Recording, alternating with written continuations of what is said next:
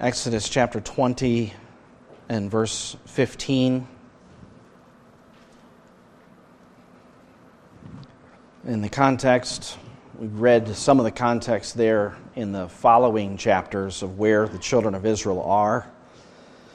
Of course, at Mount Sinai, of course, hearing God's voice from the top of the mountain. What did that look like? Moses describes the sight at the top of the mountain, the presence of God as consuming fire, smoke, a mountain that's quaking, trembling, lightning flashes, sound of the trumpet. God is speaking. And one of those words, you shall not steal. You shall not steal.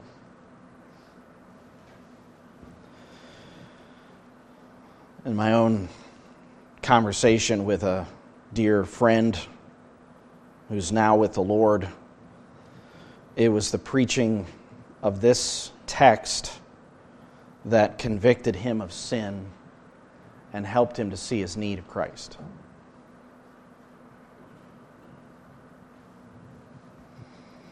he had stolen moon pies. But he knew it was wrong. And as a teenager, when he heard the gospel, that was something that he knew he had done against God's law and made him worthy of death, worthy of punishment before God. I don't know what you think of when you see the words, you shall not steal. I think if you look at our culture, you can certainly see that theft is rampant. Aside from any statistics, you can just watch the news and from time to time see stories about what's taking place in our world.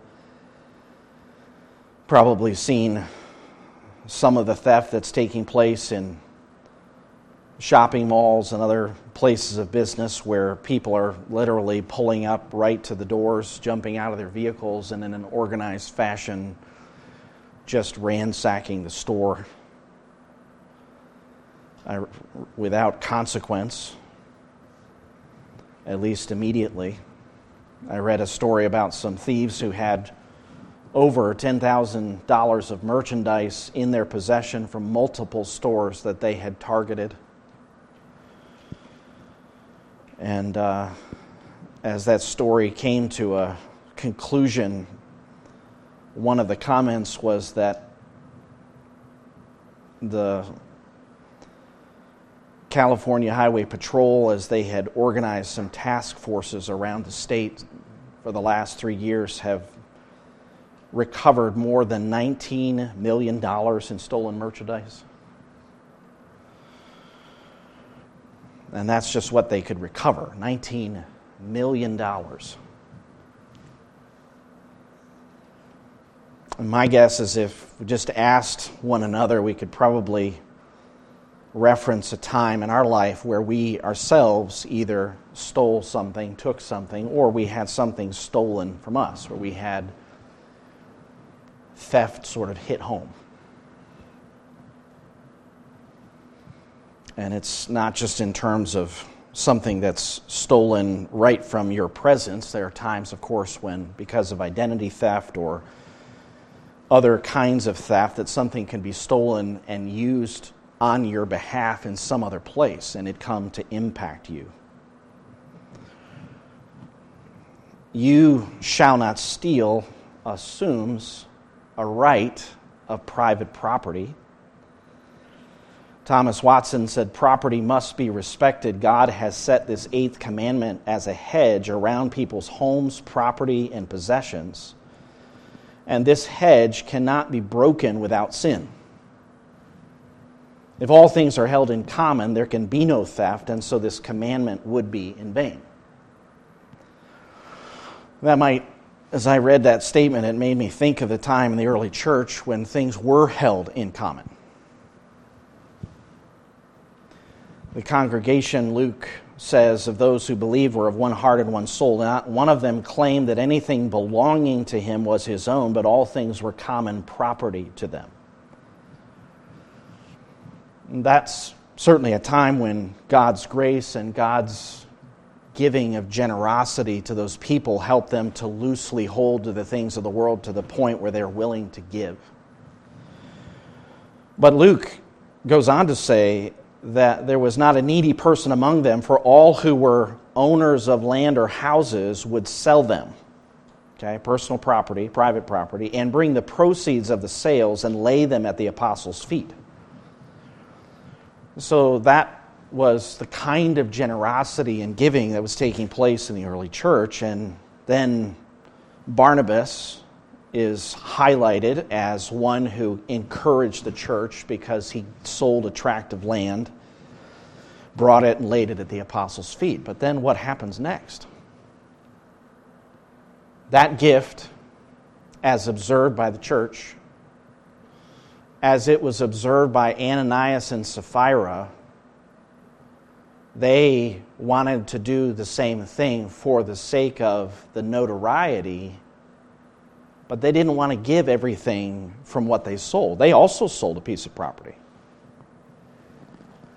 And as they sold it, they gave part of it, but the impression was they were giving all of it to the Lord, just like Barnabas did. But there was something in the heart of Ananias that wanted to take. He certainly wanted to take glory for himself, but he also wanted to take some of that money. And so, though he presented it as if he had given everything, he was taking, and Sapphira was conspiring along with him. And of course, the Lord took both of their lives because of their lie to the church. But what was at heart there? Greed, covetousness, selfish and excessive desire, in one definition, for more. They had, they wanted to give, but they also wanted to take at the same time. I think there you see, as other places in God's Word, like the story of Gehazi, that really the issue here is the heart. You shall not steal goes again to the heart. It's not just the action of taking, it's the heart in taking. It's the desire that leads to that unauthorized, illegal, sinful taking. You remember the story of Gehazi? It was Gehazi who was present when Naaman the Syrian came to Elisha. Elisha told him because of his leprosy to go wash in the Jordan, and he did and he was healed. There's more to the story, obviously, but Gehazi was the one who, when Naaman offered a present to Elisha, Elisha said no. But Gehazi, as he watched that money and that present go away, he said, I'm going to go get something. I'm going to go take something from that man. And so, under false pretense that Elisha had some need, he went and he took and he also got. He got more than what he was expecting because the very same leprosy that had been taken away from Naaman was now given to Gehazi. And Elisha asked him, Is it a time for the gathering of, and he mentions a series of possessions? Is it really a time for that?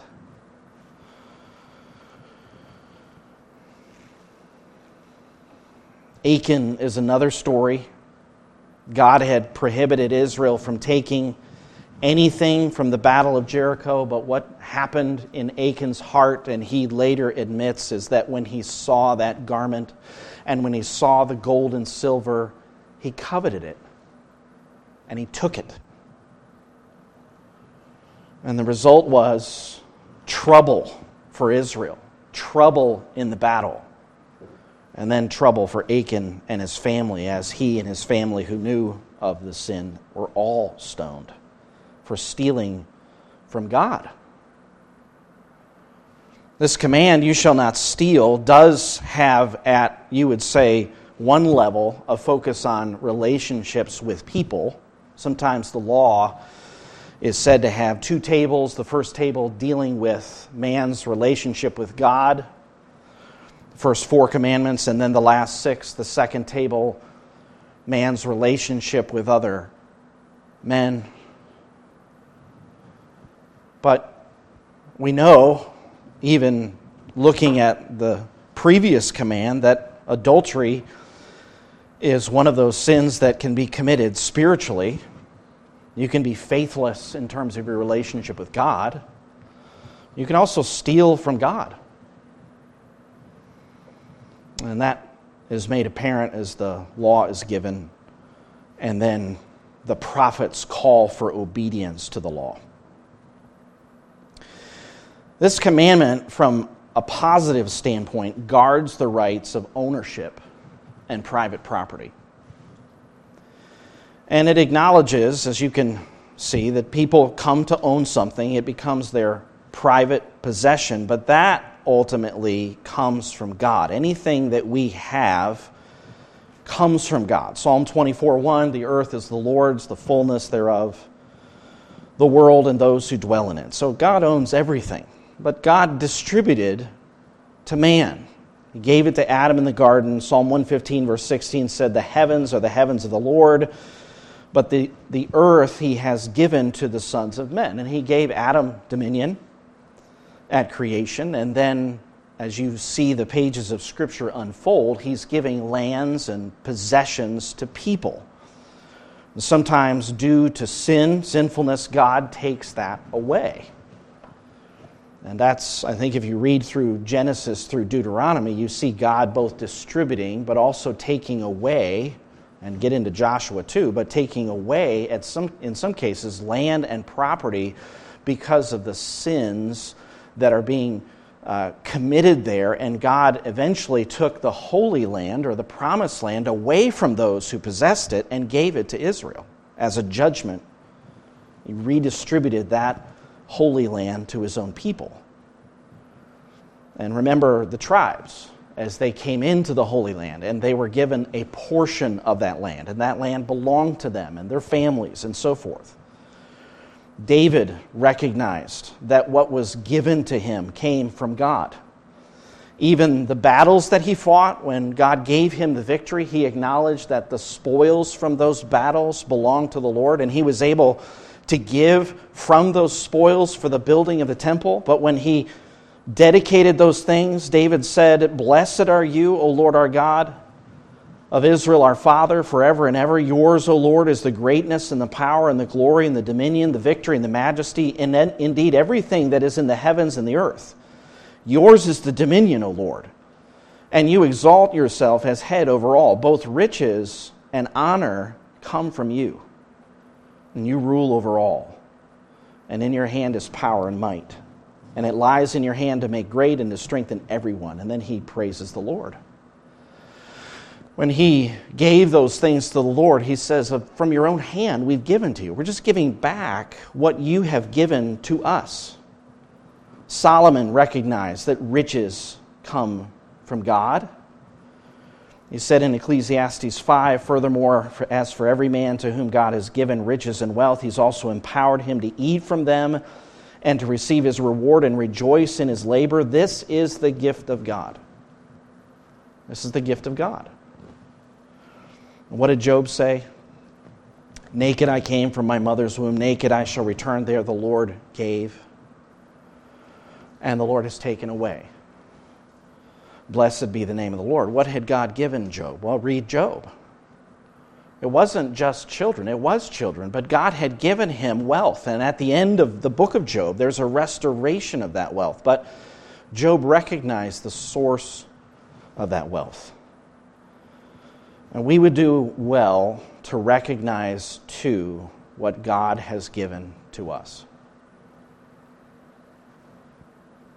Are you grateful for what God has given?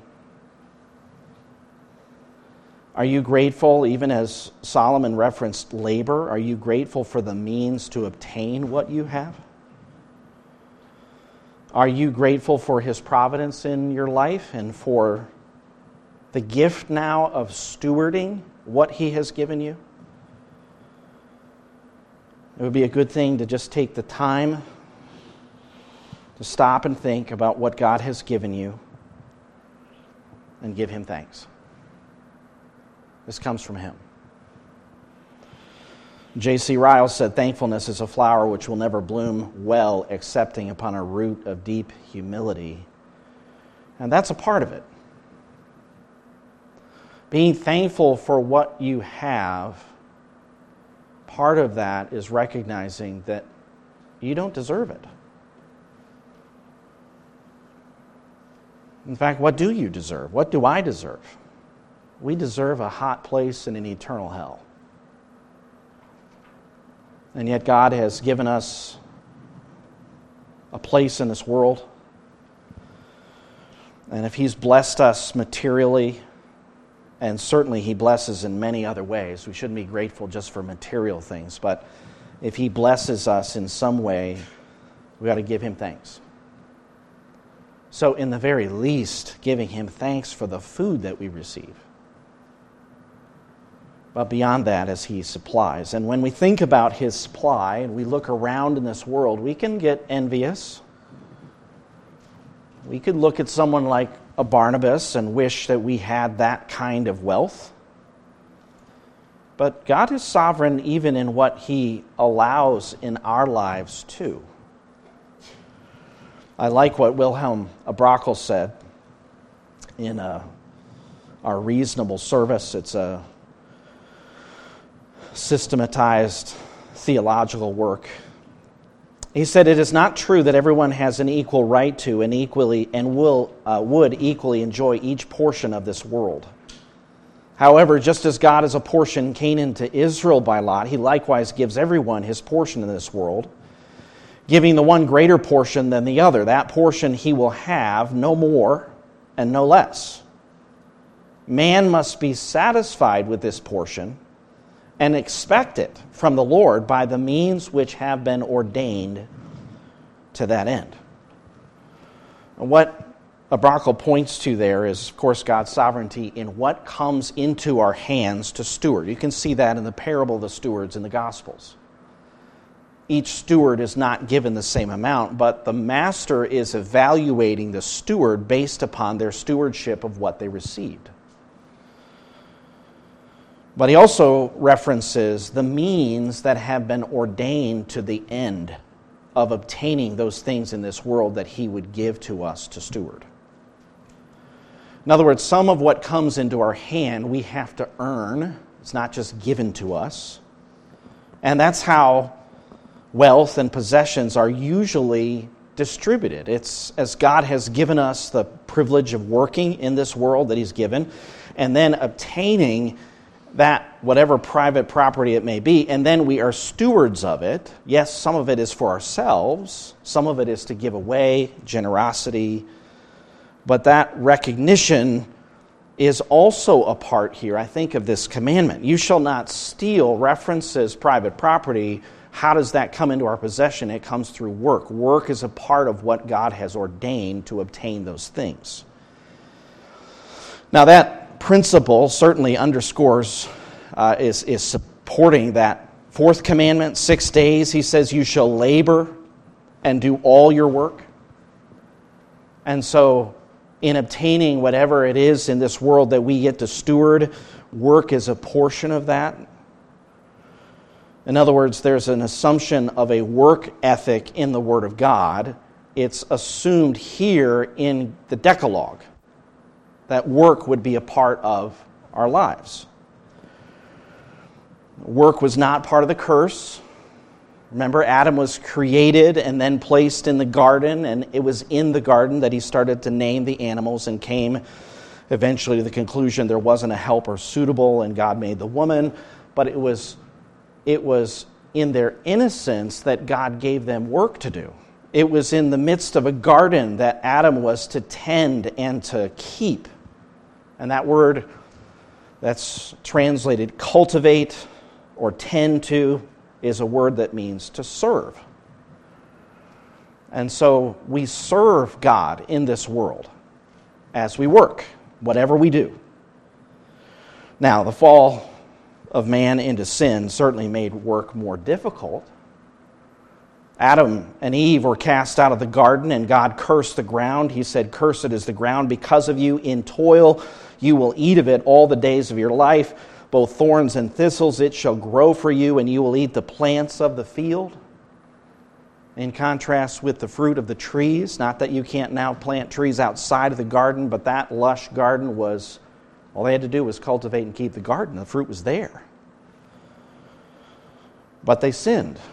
And isn't it interesting that as they sinned, they took? They took. Because of desire in their heart, they took something that they should not have taken. They stole, they disobeyed, they broke the commandment. But that work, again, that God has given us to do, is our responsibility. And when it comes down to it, we need to give ourselves to it. Work heartily. He even tells the slaves, Paul does in the New Testament. Do what you do heartily. Solomon said, Whatever your hand finds to do, do it with your might. So be a hard worker. And why are we talking about work when this is about theft? Well, one person said work is the antithesis of theft. Labor replaces theft as a means of substance. And more than that, it turns the thief into a benefactor. Rather than taking what belongs to others, he gives to others what is his. So the eighth commandment mandates a lifestyle of generosity, of compassion, of love. To keep the eighth commandment is both to give to everyone his due, and beyond that, to sacrifice our own goods in love for others as Jesus gave his life for us. I hope and trust that you see from the teaching of the Word of God that work as you're able is the way of life. God has given us work to do. Paul said in 1 Thessalonians to a group of people who needed to hear it We urge you, brethren, and uh, to excel still more and to make it your ambition to lead a quiet life and attend to your own business and work with your hands, just as we commanded you, so that you will behave properly toward outsiders and not be in any need. He says in 2 Thessalonians chapter 3, probably a more familiar one to us, for even when we were yet with you, we used to give you this order if anyone is not willing to work, then he's not to eat either. For we hear that some among you are leading an undisciplined life, doing no work at all, but acting like busybodies. Now, such persons we command and exhort you in the Lord Jesus Christ to work in quiet fashion and eat their own bread. What is Paul saying? He's saying you're not to live off the generosity of others. And could I add in that group of others even the state?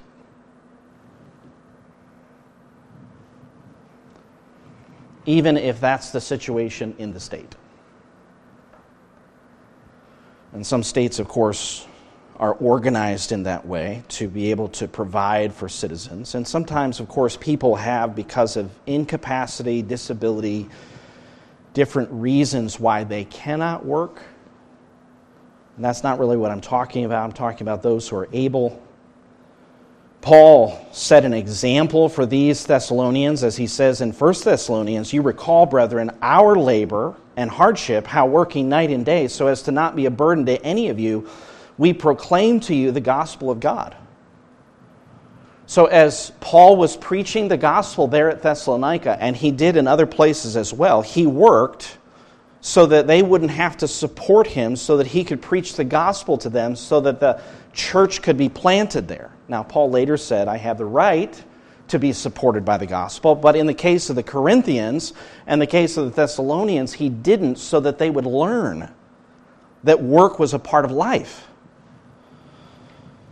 And you could read through the book of Acts and see Paul at times, not all the time, but at times, picking up his tent making skills and using them as he was an apostle seeking to reach out for the sake of the gospel.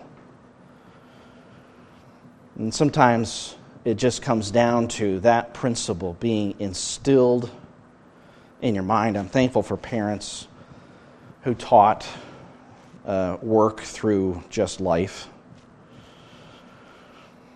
And if we were trying to get the house or the yard cleaned up, there were chores and responsibilities, and that's a good thing. We don't always like them, do we? As children, we don't like to do those things. We'd rather be playing. But the reality is, sometimes going out and weeding the garden builds a little character. And obviously, there are temptations to try to, as you come into the place where you're managing your own finances and providing for yourself, there comes there come occasions where you might seek to obtain money through other means. Not talking about wise investment, but through schemes to try to get money in your pocket from someone else without the work. When I worked for a business at one point, there was a few employees who were involved in a kind of a pyramid marketing scheme. And beyond the ethics of the scheme itself, there was a non compete agreement where the customers of the business where they're working were not to be used for any other purpose, but these employees started to do uh, double duty as they talked to customers, and they would ask them if they wanted to be a part of this pyramid marketing thing. One of my fellow employees got fired. The other, who was less involved but needed to be rebuked, my supervisor at the time, the manager of that office, pulled him in and he said, As a Christian, how are you supposed to earn your living?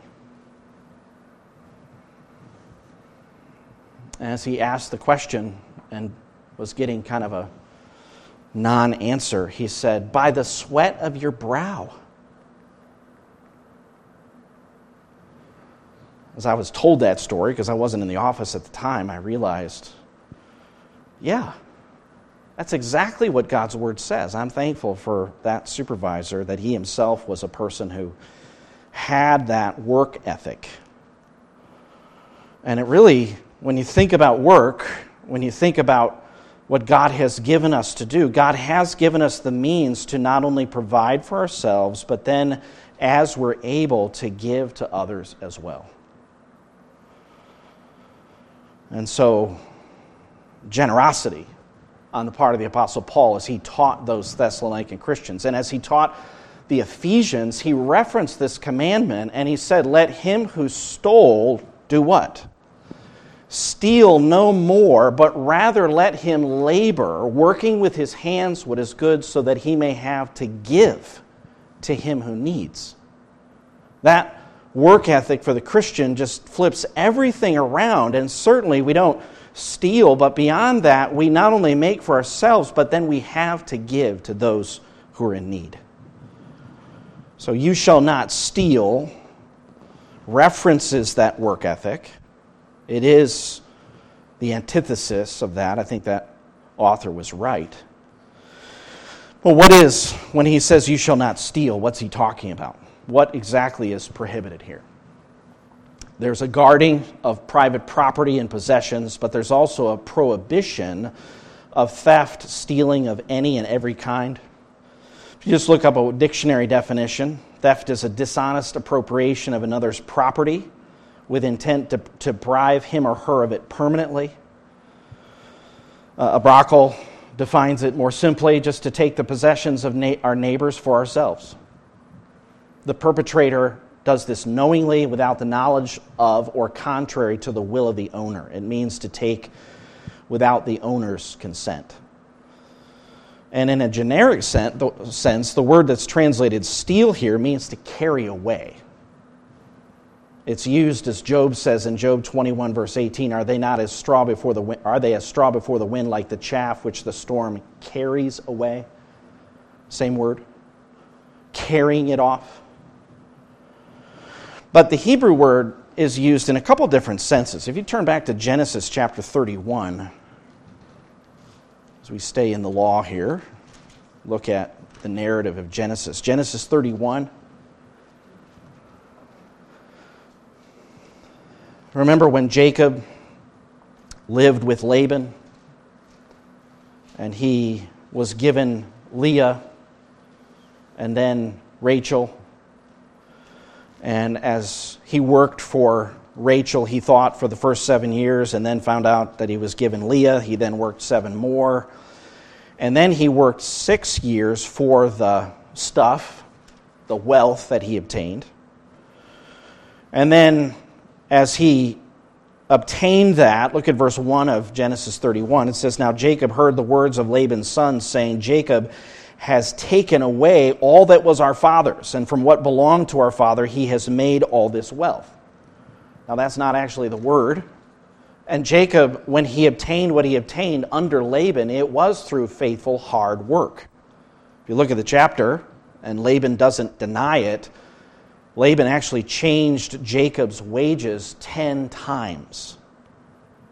And yet, look at verse 7 as he tells his wives that, Yet your father has cheated me and t- changed my wages 10 times. However, God did not allow him to hurt me. And then the Lord tells him by way of a dream that the reason that he has what he has is that God blessed him in spite of all that Laban was doing to try to bring him harm. Well, then Jacob, after seeing Laban's sons and their attitudes and hearing the dream from God to return to Bethel, he leaves. And as he leaves, uh, let's just read what Rachel and Leah say. Verse 14 Rachel and Leah said to him, Do we still have any portion or inheritance in our father's house? Are we not reckoned by him as foreigners? For he has sold us and has also entirely consumed our purchase price. Surely all the wealth which God has taken away from our father belongs to us and our children. Now then, do whatever God has said to you. And so Jacob takes off along with his family. But as he takes off, notice what happens. Look down at verse 19. When Laban, before they go, when Laban had gone to shear his flock, then Rachel stole, that's our word, the household idols that were her father's. And Jacob deceived Laban the Aramean by not telling him that he was fleeing. Now, what's interesting is that same word that is translated, verse 20, deceived is the same word for stole. And you ever hear the phrase, someone stole away into the night? That there's an element of deception in what Jacob did.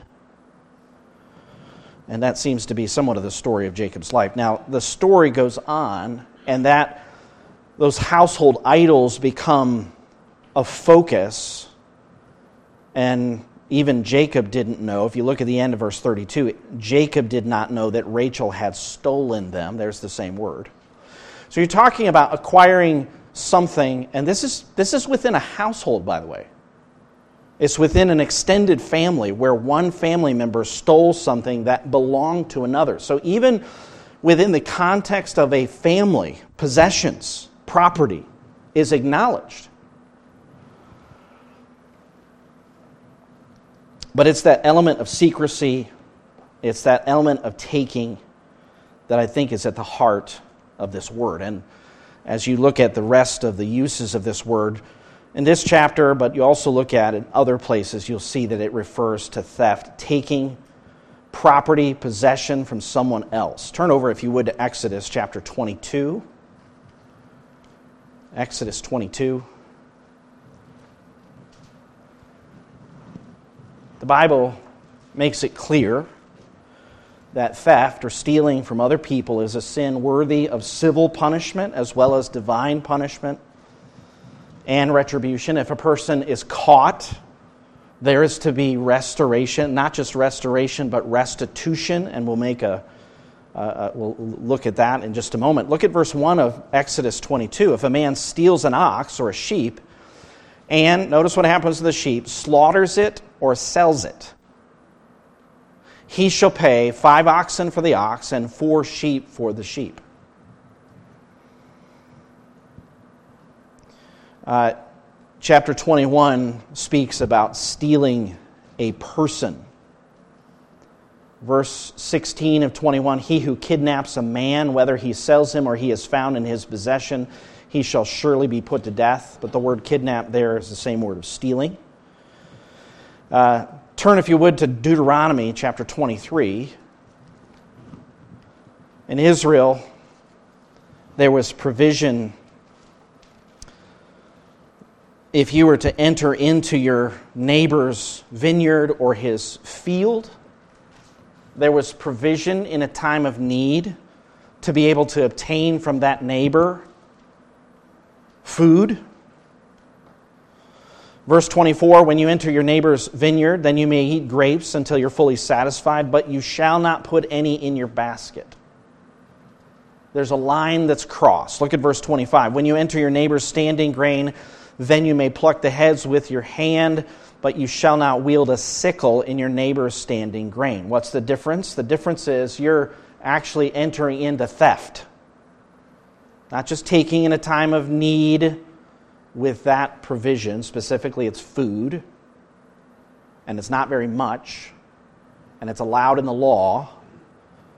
But if you're there with a basket and you're filling it, you're now stealing. Jeremiah 22 pronounces a woe upon those who use their neighbor's services without pay and does not give him his wages. James chapter 5 in the New Testament pronounces a woe or judgment against the rich who are, and James says, Behold, the pay of the laborers who mowed your fields and which has been withheld by you cries out against you.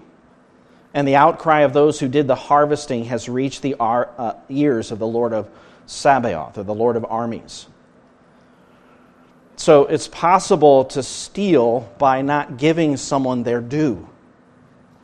In the case of work done, no wages paid, and James actually is talking about that silver or gold that's crying out because it doesn't belong to you anymore. It actually belongs to the people who worked. And so that's where it needs to go. Otherwise, it's theft.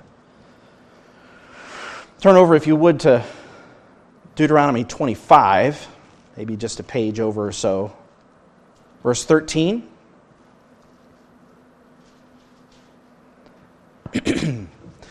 You shall have, not have, in your bag differing weights, a large and a small.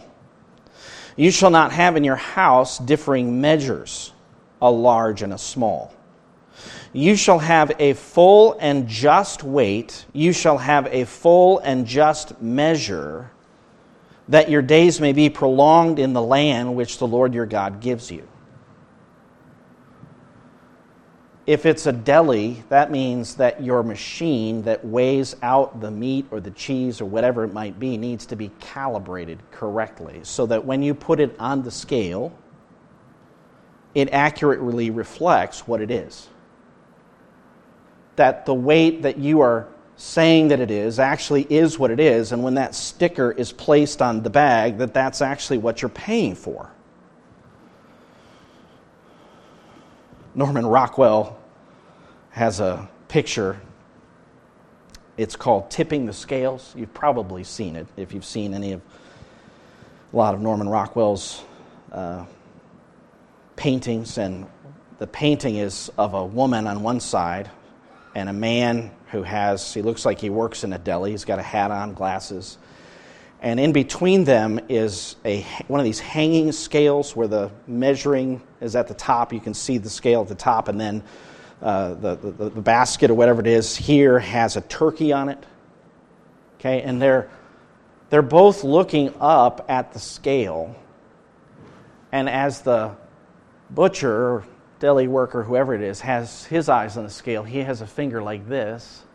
And as the woman on the other side has She's looking up at the scale too, but she has her finger like this. What are they doing?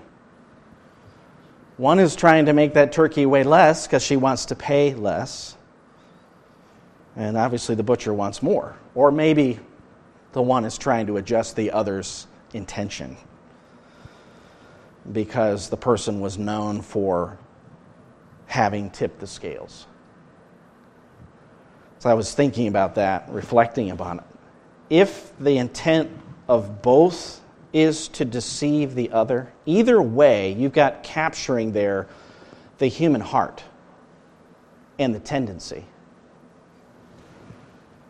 to steal to take what does not belong, and even if it's a few cents or more than a dollar for something at the grocery store, it's still theft.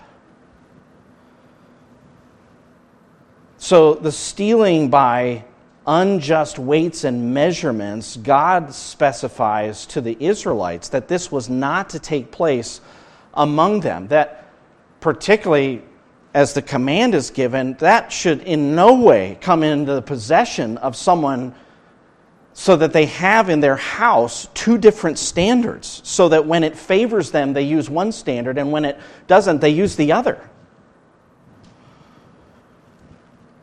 Watson described, Thomas Watson described this passage and the use of these kinds of measures. He said, These who do this by deception give customers less than what was promised by making their weights lighter.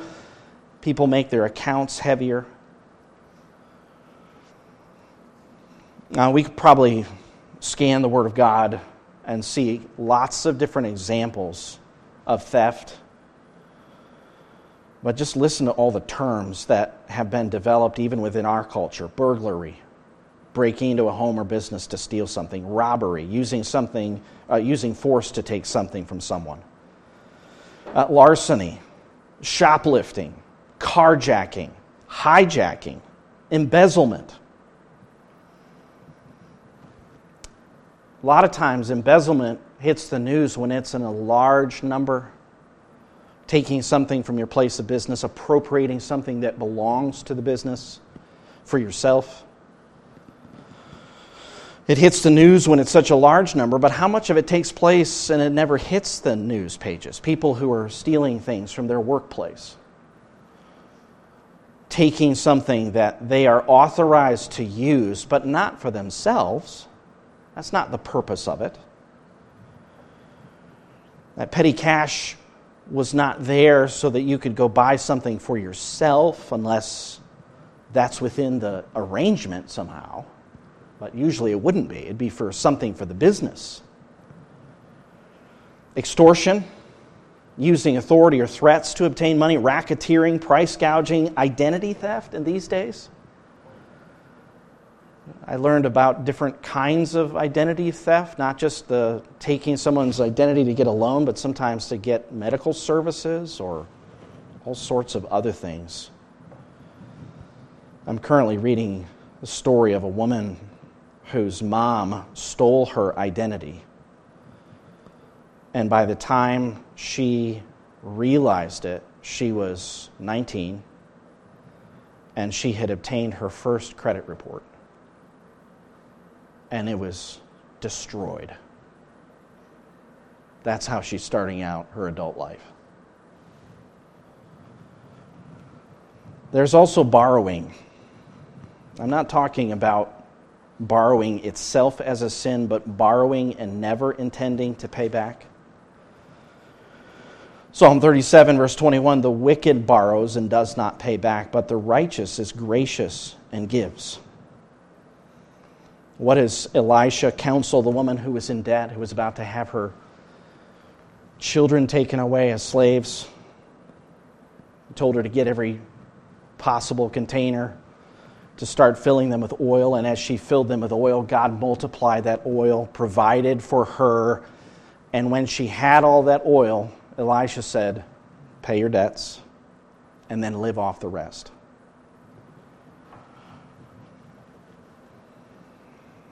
She'd put herself in a difficult position, or maybe she was put into a difficult position, but the purpose that Elisha gave to her was to take care of that, to pay back what you have borrowed. And then those who sometimes lend can take from those that they lend to because of either high fees, high interest rates, This was not to be done in Israel. Uh, Leviticus chapter 25, let's turn over there for a few moments. Leviticus, as God gave instructions to his people.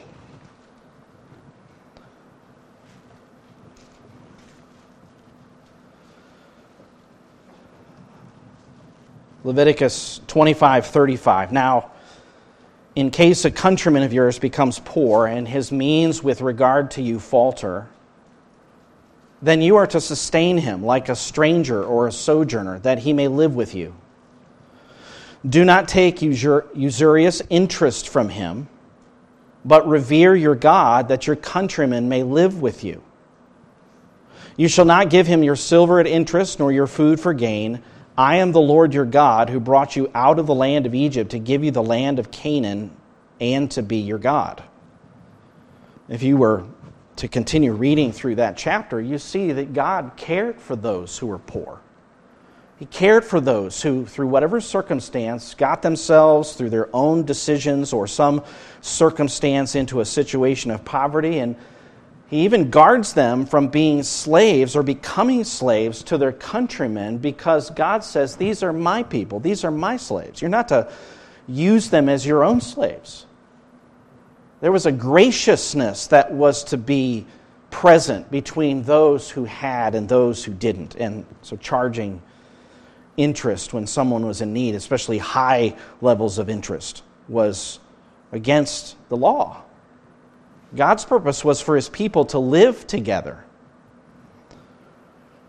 And certainly, even with the year of Jubilee and all that would happen then, those who got themselves into a situation where they had borrowed, there was an obligation to repay. But eventually, God Himself alleviated that burden by His grace once in a long time. I don't know that we've covered every single possibility. I'm sure there are other forms of theft. I think we've gotten the idea. I have said a little bit, but we could say more about stealing from God. I want to ask you to turn over to Malachi chapter 3. Last book of our Old Testament.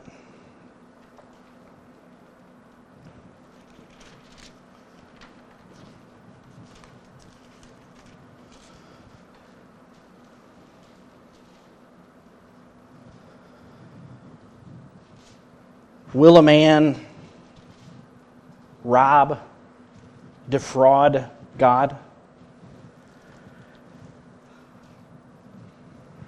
Verse 8 says, Malachi 3 Yet you are robbing me. That's the charge. But you say, How have we robbed you? In tithes and offerings, is the answer. You are cursed with a curse, for you are robbing me, the whole nation of you. The charge here is that Israel had gotten into a situation where they were not bringing in what God had specified in the law. For the Levites, for the work of the house of God, they were not bringing in the tithe or their offerings. And what God characterized it as was robbing him. Notice his command, verse 10 Bring the whole tithe into the storehouse, so that there may be food in my house, and test me now in this, says the Lord of hosts, if I will not open for you the windows of heaven and pour out for you blessing until it overflows. Then I will rebuke the devourer for you, so that it will not destroy the fruits of the ground, nor will your vine in the field cast its grapes, says the Lord of hosts. All the nations will call you blessed, for you shall be a delightful land, says the Lord of hosts. So, the rebuke here is of a people who had gotten focused on something else themselves, and they weren't giving to God. Nehemiah, in chapter 13 of the book of Nehemiah, had to deal with this sin. When he realized that this kind of sin was taking place, the consequence of it was that the Levites, who were supposed to receive that, then had to go work for their living elsewhere. Nehemiah also saw that they were charging interest and other things to their brethren, and he had to rebuke them and call them to bring their tithe into the storehouse. And that's literally what it is. If you look at verse 10, bring the whole tithe into the storehouse. The tithe for an Israelite was food, it was product of the land. 10%. And if you look at the details, it's not just the tithe, but offerings as well, free will offerings, were a part of that provision. Honor the Lord, Proverbs 3 says, from your wealth and from the first of all your produce, so your barns will be filled with plenty and your vats will overflow with new wine. That is wisdom. That's in keeping with the law. And you could look at that and say, well, yes, but we're not under law, we're under grace, right? The New Testament is the new covenant, it's not the old covenant. And the New Testament, no, does not command the tithe. But you do have a godly example on the part of Abraham, Jacob, and within the law itself, that principle of a tithe, which as a Christian, you think about your own giving and your giving to the Lord and to the Lord's work, I hope that when we look at the Word of God and we see that principle, that's something to guide us, to give us direction towards. Is it mandated? Is it an obligation? Is it a duty? Well, that's debatable. The New Testament example, I read one writer who said if you check it out and you look at New Testament giving, it's beyond the tithe. Whenever there's instances of New Testament giving, it's beyond that. And I have yet to fully search that out. I thought it was an interesting statement. The same author makes the point that tithing is kind of like the training wheels of giving, it's the beginning of giving. And giving is a part of our life of faith as we give based on the teaching in 2 Corinthians, certainly other places as well, generously, cheerfully, voluntarily. The Lord loves a cheerful giver. And is it a thermometer of our faith, as someone has said? I think so. Now, you may not be able to give what you'd like to be able to give, but are you giving? And are you giving? Ultimately, this is for the Lord, it's for the Lord's work. And you might say, I can't tithe based upon my circumstances, maybe the situation that I'm in. I think you'll find, and over time, I think we're all tested at different times in our life, but as you give, God does bless. Uh, as you give, the Lord does things that we do not expect. And so I just want to encourage all of us, and we all go through hard times. I'm not trying to discourage anyone this morning. But remember, Jesus did say we're not to lay up for ourselves treasures on earth. We lay up for ourselves treasures in heaven. How do we do that? Well, we don't put our money down on things on this earth primarily. Yes, we have to live. But my goal and my, my pursuit in this life should not be what you might call the American dream or whatever it is that the worldlings talk about when they think about life in this world and its value. This life is not all there is. And it was the rich fool, remember, who laid up in his barns. He built new barns to contain all the stuff, and he was called a fool. Why? Because that night his life was going to be required of him. And when his life was required, all of that stuff that he obtained didn't go into his casket or in that case, didn't go into his probably stone covered tomb. And even if it did, like the pharaohs, the pharaohs aren't enjoying all that wealth.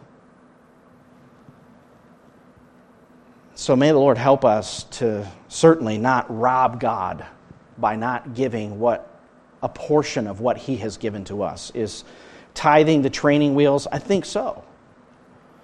I think that's a beginning. And as we realize the value of the Lord's work and want to support the Lord's work, we give, and we give generously. We look at the New Testament and you see examples of that. Now, real quickly, What is the consequence of theft? You shall not steal. What's the consequence? Well, obviously, it's a breaking of God's law if you do. It makes a person worthy, even if it's a moon pie, of eternal separation from God. Do you not know, Paul said, that the unrighteous will not inherit the kingdom of God? Do not be deceived, neither fornicators, nor idolaters, nor adulterers, nor effeminate, nor homosexuals, nor thieves. Covetous drunkards, revilers, swindlers will inherit the kingdom of God. The word that's used there is kleptes. It's the word from which we get the word kleptomaniac, somebody who steals without even an economic motive. The person who lives and that's their life that is characterized by thievery, not murder, not adultery, but that. They will not inherit the kingdom. One author said stealing is a sin against God in at least two ways. First, every theft is a failure to trust in His provision. Whenever we take something that doesn't belong to us, we deny that God has given us or is able to give us everything we truly need. Therefore, keeping the eighth commandment is a practical exercise of our faith in God's providence. So it's a sin against God. It's a sin, it's a lack of faith.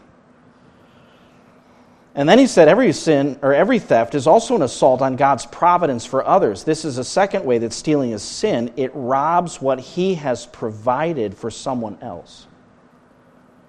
It's taking what He's provided, taking it for yourself. Obviously, it's a sin against your neighbor. It does put you in debt to them. When you steal, you are now in debt. Because the Bible not only teaches it's a sin to steal, but it also teaches the importance of restitution not just restoration, but restitution. Restoration would be I return the thing that I stole. Restitution is paying for the damage. And that's why it's five oxen in the place of one, or four sheep in the place of one. Now, if the sheep is found in your possession, there's still two sheep that you have to give back. There was a restoration, but also a doubling of that. So you actually put yourself in debt by stealing you can see those principles in Exodus 22, which we looked at. The harm that is brought by the loss of that item, and you can't calculate that. You don't know what that person was going to use whatever you stole for. You might think, well, they have so much, they're not even going to miss it. That doesn't make it any less of a sin in the eyes of God.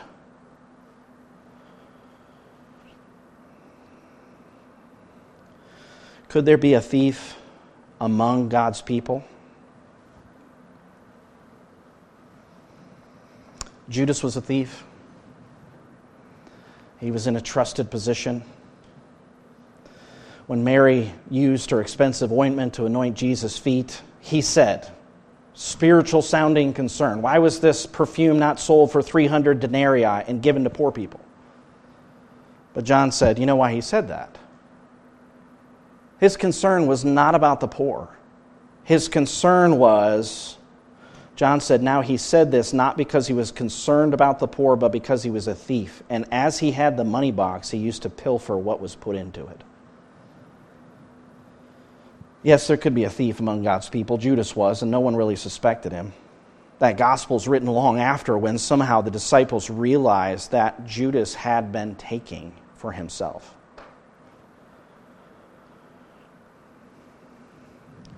There are some sins, Paul said, that that are found out in life. There are some sins that follow men to the judgment that you don't find out until that day. But praise the Lord, there's forgiveness for the repentant thief. Zacchaeus met Jesus. And when he met Jesus, he told Jesus, Half of my possessions I'm going to give to the poor. If I've defrauded anyone, I will give back four times as much. There was not just repentance, but restitution, restoration for those he had taken from as a tax collector. He had confessed his sin. He had told the Lord of his purpose, went on record, This is what I'm going to do. And Christ said, Salvation has come to your house. Literally, Jesus had come to his house, but he also had worked in Zacchaeus' heart. That Zacchaeus, that one who had grabbed for money and stolen from others, was now willing to give half of his possessions to the poor and restore the rest. There was a transformation, and there is a transformation. When the gospel comes to a person's heart who is a thief, they realize they've sinned and they're to steal no more, but rather they are to work and labor with their hands so that they can then give. Make sure, Peter said, that none of you suffers as a murderer, or a thief, or an evildoer, or a troublesome meddler but if anyone suffers as a Christian, he's not to be ashamed, but is to glorify God in this name. So there really shouldn't be a Christian who's also a thief. That's not what we are. If we've done it, we need to repent of it. We need to renew our minds. There were two thieves on either side of the cross. One of them told the other, We're getting what we deserve. He confessed and acknowledged his sin. And then what did he say? Remember me, Lord, when you come into your kingdom. Is there forgiveness? Yes, there's forgiveness. And there's paradise. He said, Today you'll be with me in paradise. God is gracious and good enough to forgive us of our sins to cleanse us from all unrighteousness. And as He does, He then sets us in a path where our lives can not be a curse and bring damage to others, but now a blessing to others. May the Lord help us. Let's pray. Our Father in heaven, we confess this sin of stealing, of theft, is what's in our wicked heart. If we have sinned in this way, Lord, help us to repent. If we find ourselves in a path where we have been sinning in this way and have not repented, Lord, help us to examine our ways and see if we're even in the faith. If we are, Lord, and we need to turn, help us to turn today whatever the consequence may be. Knowing, Lord, that you're a forgiving God.